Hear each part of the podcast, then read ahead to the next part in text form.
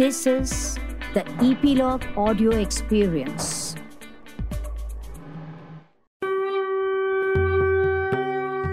नमस्कार. मी स्वाती गोगटे बोलावा विठ्ठल पहावा विठ्ठल ह्या ऑडिओवारीत तुम्हा सर्व श्रोत्यांचं स्वागत करते. आजच्या भागाचे नाव आहे रामेश्वर भट. त्या काळी लोकांची हलाखीची परिस्थिती होती. आदिलशाही मुघल सम्राट असे मुस्लिम राज्य व राजे असल्याने सामान्य लोकांची परिस्थिती फार बिकट होती. देव कोपेल देवाचे आशीर्वाद हवे यासाठी पोटाला चिमटा काढून ते चार पैसे खर्च करीत. लोकांचा देवावर विश्वास असेल तरच भटा भिक्षुकांची पोटे भरणे शक्य होते. धर्माने तेवढाच व्यवसाय त्यांना करायला दिल्याने वंश परंपरागत भिक्षुकीशिवाय त्यांना काही येत नव्हते. पण तुकाराम सांगत देव घ्या फुका न लगे रुका मोल काही. देव फुकट घ्या काही दिडकीसुद्धा देऊ नका. त्यामुळे लोकांना हे सोपे होते. तुकोबांची ख्याती अधिकच दूरवर होत होती. मंबाजीचे तर धाबेच दण आणले. पुण्यापर्यंत ही बातमी पोचली. तुकोबांना इंद्रायणी नदीच्या पायऱ्यांवर दोन भिक्षुक भेटले. एका भिक्षुकाने त्यांना दरडावून विचारले काय रे तुक्या? आमच्या पोटावर पाय का आणतोस? नाही बा मी असं का करू? तुकोबा लीनतेने म्हणाले. मग देव घ्या फुका न लगे रुका मोल काही असं लोकांना खोटं का सांगतोस? दुसऱ्या भिक्षुकानं रागारागानं विचारलं. मी तर अडाणी माणूस मला इट्टलच असं काही सांगायला सांगतो. तुकोबांनी अजिजीनी पण मनापासून खरं वाटणारं सांगितलं. शहाणपणा करू नकोस. तो तुझा वाण्याचा धंदा कर. ब्राह्मणांच्या वंशपरंपरागत उद्योगात तू शेण कालवू नकोस. भिक्षुक अधिकच चिडून म्हणाला ते तर जमत नाही. पण विठ्ठल आणि नामदेवांनीच मला अभंग रचायला सांगितले आहेत. तू असं ऐकणार नाहीस? रामेश्वर भटांनाच आमची तक्रार सांगू. देव घ्या फुका म्हणे. तोंडाला येईल ते बडबडतो. ए उगाच विठ्ठलाचं नाव घेऊन थापा मारू नकोस. आधी तुझं दुकान सुरू कर असं दरडावत दोन्ही भिक्षुक तणतणत निघून गेले. तक्रार घेऊन गेल्यावर तुकारामांच्या कीर्तनाला आवर घालायचाच असं त्यांनी ठरवलं. कारण साऱ्या ब्राह्मणांच्या पोटापाण्याचा तो प्रश्न होता. त्यांनी तुकारामांना भेटीला बोलवायचं ठरवलं. पण त्याआधी सुभेदाराकडून तुकोबांना हुकूम पाठवला जावा म्हणून ते सारे सुभेदारांना प्रथम भेटायला गेले. सरकारी हुकूम म्हटलं की सारे गडबडतात हे त्यांना माहीत होते. ते सुभेदारांना म्हणाले हिंदू धर्माप्रमाणे ज्यानं त्यानं आपापला पिढीजात धंदा करावा असे धर्मशास्त्र आहे. तुकोबानं आपल्या वाण्याचा धंदा सांभाळावा असं असताना तो ब्राह्मणांच्या पोटापाण्यावर गदा का आणतो? त्यानं कीर्तनं करायची? आणि ब्राह्मणांनी काय उपाशी मरायचे? तो देवासाठी पैसे देऊ नका असं कीर्तनात सांगतो. त्याला आवरा.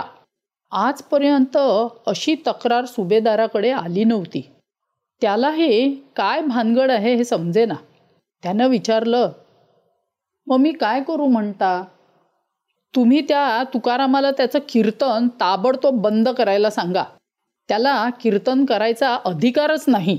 अहो पण इतके लोक त्याच्या कीर्तनाला जातात. लोक चौताळले तर? सुभेदारानं अडचण सांगितली. त्याला आधी सरकारी हुकूम जाऊ दे आणि मग त्याला मला भेटायला यायला सांगा. काय करायचे ते मी बघतो. रामेश्वर भट संतापत म्हणाले त्या काळी परकीय अंमल असल्याने कुणाच्याही धर्माबाबत स्वतः सरकारी माणसं विचार करीत नसत. पूर्वसुरींप्रमाणे जे काही चाललं आहे ते चालू ठेवण्याची पद्धत असे. त्यातून रामेश्वर भट म्हणजे ब्राह्मणांचे पुढारी. तेव्हा सरकारी आदेश पाठवायचं असं सुभेदारानं ठरवलं.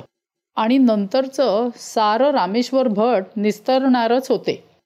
त्याप्रमाणे त्यानं आपला हुकुमनामा देहूच्या पाटलाकडे पाठवला. एक दिवस गावचा पाटील तुकोबांकडे गेला आणि तुकोबांना म्हणाला सुभेदाराचा तुमच्या नावे हुकूम आला आहे. तुकाराम गडबडले. तरीही शांतपणे त्यांनी विचारले काय हुकूम आहे? तुमचं आधी ते कीर्तन बंद करा. नसती कटकट. पाटील गरजले. गरीब माणसासमोर आवाज चढवायचा असा सर्व काळचा रिवाज असतो.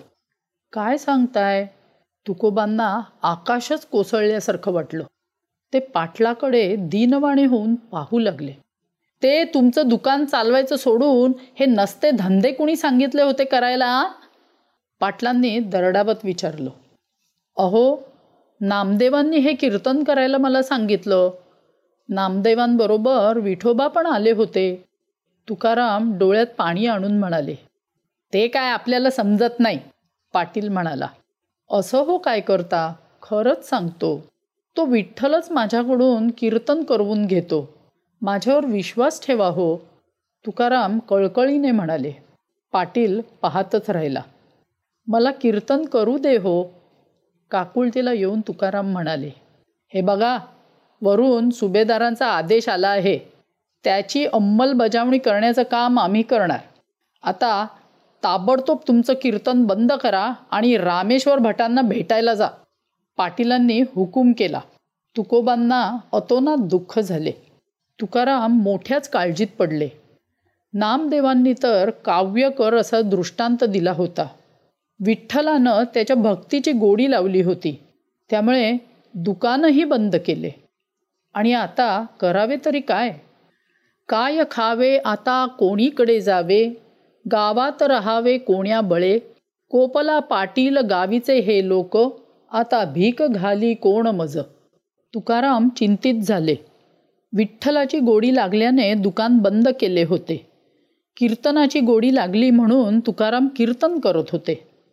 कधीही पैसा मागत नव्हते. लोकच प्रेमानं काही ना काही घरी आणून देत त्यावर घर चालत होते. आता खायचं काय? या गावात कुणाच्या आधारावर राहायचं?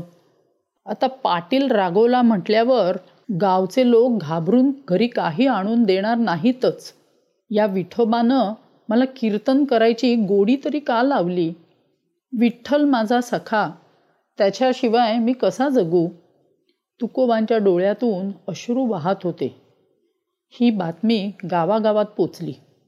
पण सुभेदाराच्या आदेशापुढे गावातली माणसं हतबल होती. काही ब्राह्मण लोकही तुकोबांच्या कीर्तनाला आवडीने येत. पण सुभेदाराचा आदेश म्हटल्यावर तेही गप्पगार झाले. काय होते हे पाहायला सारं गाव तुकोबांच्या पाठोपाठ गेला. तुकाराम रामेश्वर भटांच्या घरी गेले. लोकांना रामेश्वर भट काय बोलतात ते ऐकायची उत्सुकता होती. सारा गाव आलेला पाहून रामेश्वर भट रागावले. त्यांनी दरडावतच विचारलं काय रे? मखलाशी करायला साऱ्या गावाला बोलवून आणलंस काय? तुकारामांना काय बोलावं ते कळेना तुकाराम इतकं छान कीर्तन करतात. आम्हाला सगळ्यांनाच ते कीर्तन खूप आवडतं. आणि ते देवाचं काम आहे. तरी त्यावर बंदी का? ते आम्हाला ऐकायचंय एक भक्त म्हणाला तुकोबा या सगळ्या लोकांना परत जायला सांग. रामेश्वर भट गरजले नाही आम्ही परत जाणार नाही. आम्हाला तुकारामांचं कीर्तन हवंय. आणखी एक भक्त म्हणाला रामेश्वर भटांनी तुकारामावर तोफ डागली. हे तुझे उर्मट भक्त मला हवं तसं उलट बोलताहेत. हेच तू त्यांना शिकवलंस काय? छे मी कसं कुणाला काय सांगणार? तुकाराम म्हणाले रामेश्वर भटांना त्या गाववाल्यांना पाहून रागच आला होता. ते रागारागाने म्हणाले आधी तू या लोकांना जायला सांग तरच मी तुझ्याशी बोलीन. तुकारामांना सारं काही गुण्या गोविंदाने व्हावं असं वाटत होतं. त्यांनी गयावया करीत लोकांना परत जायला सांगितलं. रामेश्वर भट येर झारा घालत होते. तुकाराम बिचारे अंग आखडतं घेऊन गुपचूप उभे होते. तू शूद्र ना रे? चालता चालता थांबत रामेश्वर भटांनी विचारले. तुकाराम काहीच बोलले नाहीत. शूद्राला श्रुती अधिकार नाही हे तुला माहीत नाही? रामेश्वर भटांनी रागारागानं विचारलं. तुकाराम तर सारं काही आपल्या अभंगात आपल्या मनातलं सांगत होते. अनुभवाचे बोलच कीर्तनात सांगत होते. पुराणे दर्शने वगैरे आवडली म्हणून वाचत गेले. विठ्ठलाकडे पाहिलं की अभंग सुचत जातात. पण हे सारं चूक आहे की बरोबर याचा तपास तुकारामांनी कुठे केला होता? अभंग रचणं कीर्तन सांगणं ही सारी सेवा विठ्ठलच आपल्याकडून करवून घेतो असा तुकारामांचा विश्वास होता. नाही देवा विठ्ठल मला संदेश देतो तसं मी करतो. तुकाराम लीनपणे बोलले. खोटं बोलतोस? विठ्ठल तुझ्याशी कशाला बोलेल? आणि हा काय तमाशा चालवला आहेस? आमच्या वेदांना धर्माला आणि ब्राह्मणांना त्यांच्या धर्माचरणाला नावं का ठेवतोस? आम्ही ज्ञानेश्वराला पण जुमानले नाही. ते तुझ्यासारख्या शूद्राला घाबरू काय? आणि शूद्र असून तू म्हणे अभंग रचतोस कीर्तने करतोस. नाही देवा असं कसं करीन? मी तर पामर. आणि मग तुकाराम एकदम बोलून गेले संतांची उच्छिटे बोलतो उत्तरे काय म्या गवारे जाणवे हे? विठ्ठलाचे नाम घेता नये शुद्ध तेथे मज बोध काय कळे? करीतो कवित्व बोबड्या उत्तरी झणी मजवरी कोप धरा. तुका म्हणे मज बोलवितो देव अर्थ गुह्य भाव तोची जाणे. संत जे सांगून गेलेत त्यातलं उष्टमाष्ट मी सांगतोय. खरं तर संतांचंच वचन मी माझ्या अडाणी भाषेत सांगतोय. मी अडाणी मला इट्टलाचं नावसुद्धा नीट घेता येत नाही. मला त्या थोर ज्ञानातलं काय कळतंय? मी जे काव्य करतो ते तर लहान मुलाच्या बोबड्या बोलासारखं आहे. त्याचा तुम्ही थोर माणसं राग का करता? विठ्ठल आणि नामदेव मला भेटायला आले होते. त्यांनीच मला अभंग लिहायला सांगितले. विठ्ठलच माझ्याकडून सारं लिहून घेतो. मला त्यातलं मर्म पण नीट समजत नाही असं तुकाराम म्हणाले. रामेश्वर भट आपल्यावर का रागवले आहेत तेच त्यांना समजेना. हे काहीतरी भलतेच त्रांगडे आहे हे रामेश्वर भटांच्या लक्षात आले. ह्याच्या कीर्तनाला वेळीच आवर घातला नाही तर हा बुद्धिमान माणूस आपल्याला गुंडाळून ठेवील हेही त्यांच्या लक्षात आले. ते आवाज चढवत म्हणाले बरं बरं ती कीर्तनं आधी बंद कर. नाही बप्पा मी तर काहीच करत नाही. कीर्तनाची गोडी देव निवडी आपण. विठ्ठलालाच माझं कीर्तन आवडतं. तोच तर माझी निवड करतो. मला तर काहीच कळत नाही. हे सांग ते सांग असा देवच मला आदेश देतो असं तुकारामांनी सांगितलं. सारं काही देव आपल्याकडून करवून घेतो आहे. असा तुकोबांचा गाढ विश्वास होता. तुकारामांनी विठ्ठलाचाच दाखला पुढे केल्यावर रामेश्वर भट मनोमनी चपापले. खरोखरीच विठ्ठल याच्या पाठीशी नाही ना असेही मनात आले. तरीही वरकरणी दरडावत ते म्हणाले असलं काही नसतं. विठ्ठल काही प्रत्यक्ष येऊन कधी कुणाला काही सांगत नाही. तू मुकाट्याने तुझा वाण्याचा धंदा सुरू कर. गरीब ब्राह्मणांच्या पोटावर पाय आणू नकोस. तसं नाही केलंस तर सुभेदाराला तक्रार सांगेन. सुभेदाराला तुला काळकोठडीतच डांबायला सांगेन. रामेश्वर भट दरडावत म्हणाले खरे पण मनात जरा धास्तावलेच. ह्याच्यावर खरोखरीच विठ्ठल प्रसन्न असेल तर ब्राह्मणांची पंचयत होणार ही भीती वाटलीच. नको देवा असं व्हायला नको. आपल्याला काळ कोठडीचे भय नाही. पण विठ्ठल भक्ताला काळकोठडीत जावे लागले तर लोकांचा विठ्ठलावरचा विश्वास उडेल. आपणच तर लोकांना दरवेळी सांगतो बोलावा विठ्ठल पहावा विठ्ठल करावा विठ्ठल जीव भाव. मग आता व्हावे कसे? तुकाराम चुपचाप उभे होते. मंबाजी तिथेच बसला होता. तुकोबांचे कीर्तन त्याला बंद पाडायचे होते. आपल्या पोटावर पाय आणला म्हणून तो तुकोबांचा रागराग करायचा. त्याला ही आयतीच संधी मिळाली. चालून आलेली संधी तो दवडणार नव्हता. तो उत्तेजित होत म्हणाला हा माणूस लबाड आहे. हा चेहरा मोठा भोळा भाबडा करतो पण आपलं काम ही साधून घेतो. हा वाणी असून अभंग रचायचा याला अधिकारच नाही. हा आपला धर्म बुडवणार. याचे अभंग म्हणजे नसती कटकट आहे. याचे अभंगच आपण इंद्रायणीत बुडवूया. बघूया याचा विठ्ठल काय करतो ते. एकदा याचे अभंग इंद्रायणीत बुडाले की याचे कीर्तन पण बंद होईल. ही नामी युक्ती रामेश्वर भटांना आवडली. तुकारामाला त्याचे सारे अभंग इंद्रायणीत बुडवून टाकायला सांगू. अभंग पाण्यात बुडल्यावर त्याला ते सारे अभंग आठवणार नाहीत. अभंगच आठवले नाहीत तर हा कीर्तन तरी कसे करणार? त्याच्या कीर्तनाला होणारी गर्दी थांबेल. रामेश्वर भट म्हणाले मला यातून एकच मार्ग दिसतो. तुकारामांना थोडे हायसे वाटले. दुसरा कोणता तरी मार्ग आहे असे त्यांना वाटले. त्यांनी उत्सुकतेने विचारले कोणता मार्ग सरकार? तुक्या तू अभंग रचून आपल्या धर्माविरुद्ध वागला आहेस. त्यासाठी पापक्षालन तुला करायलाच हवे.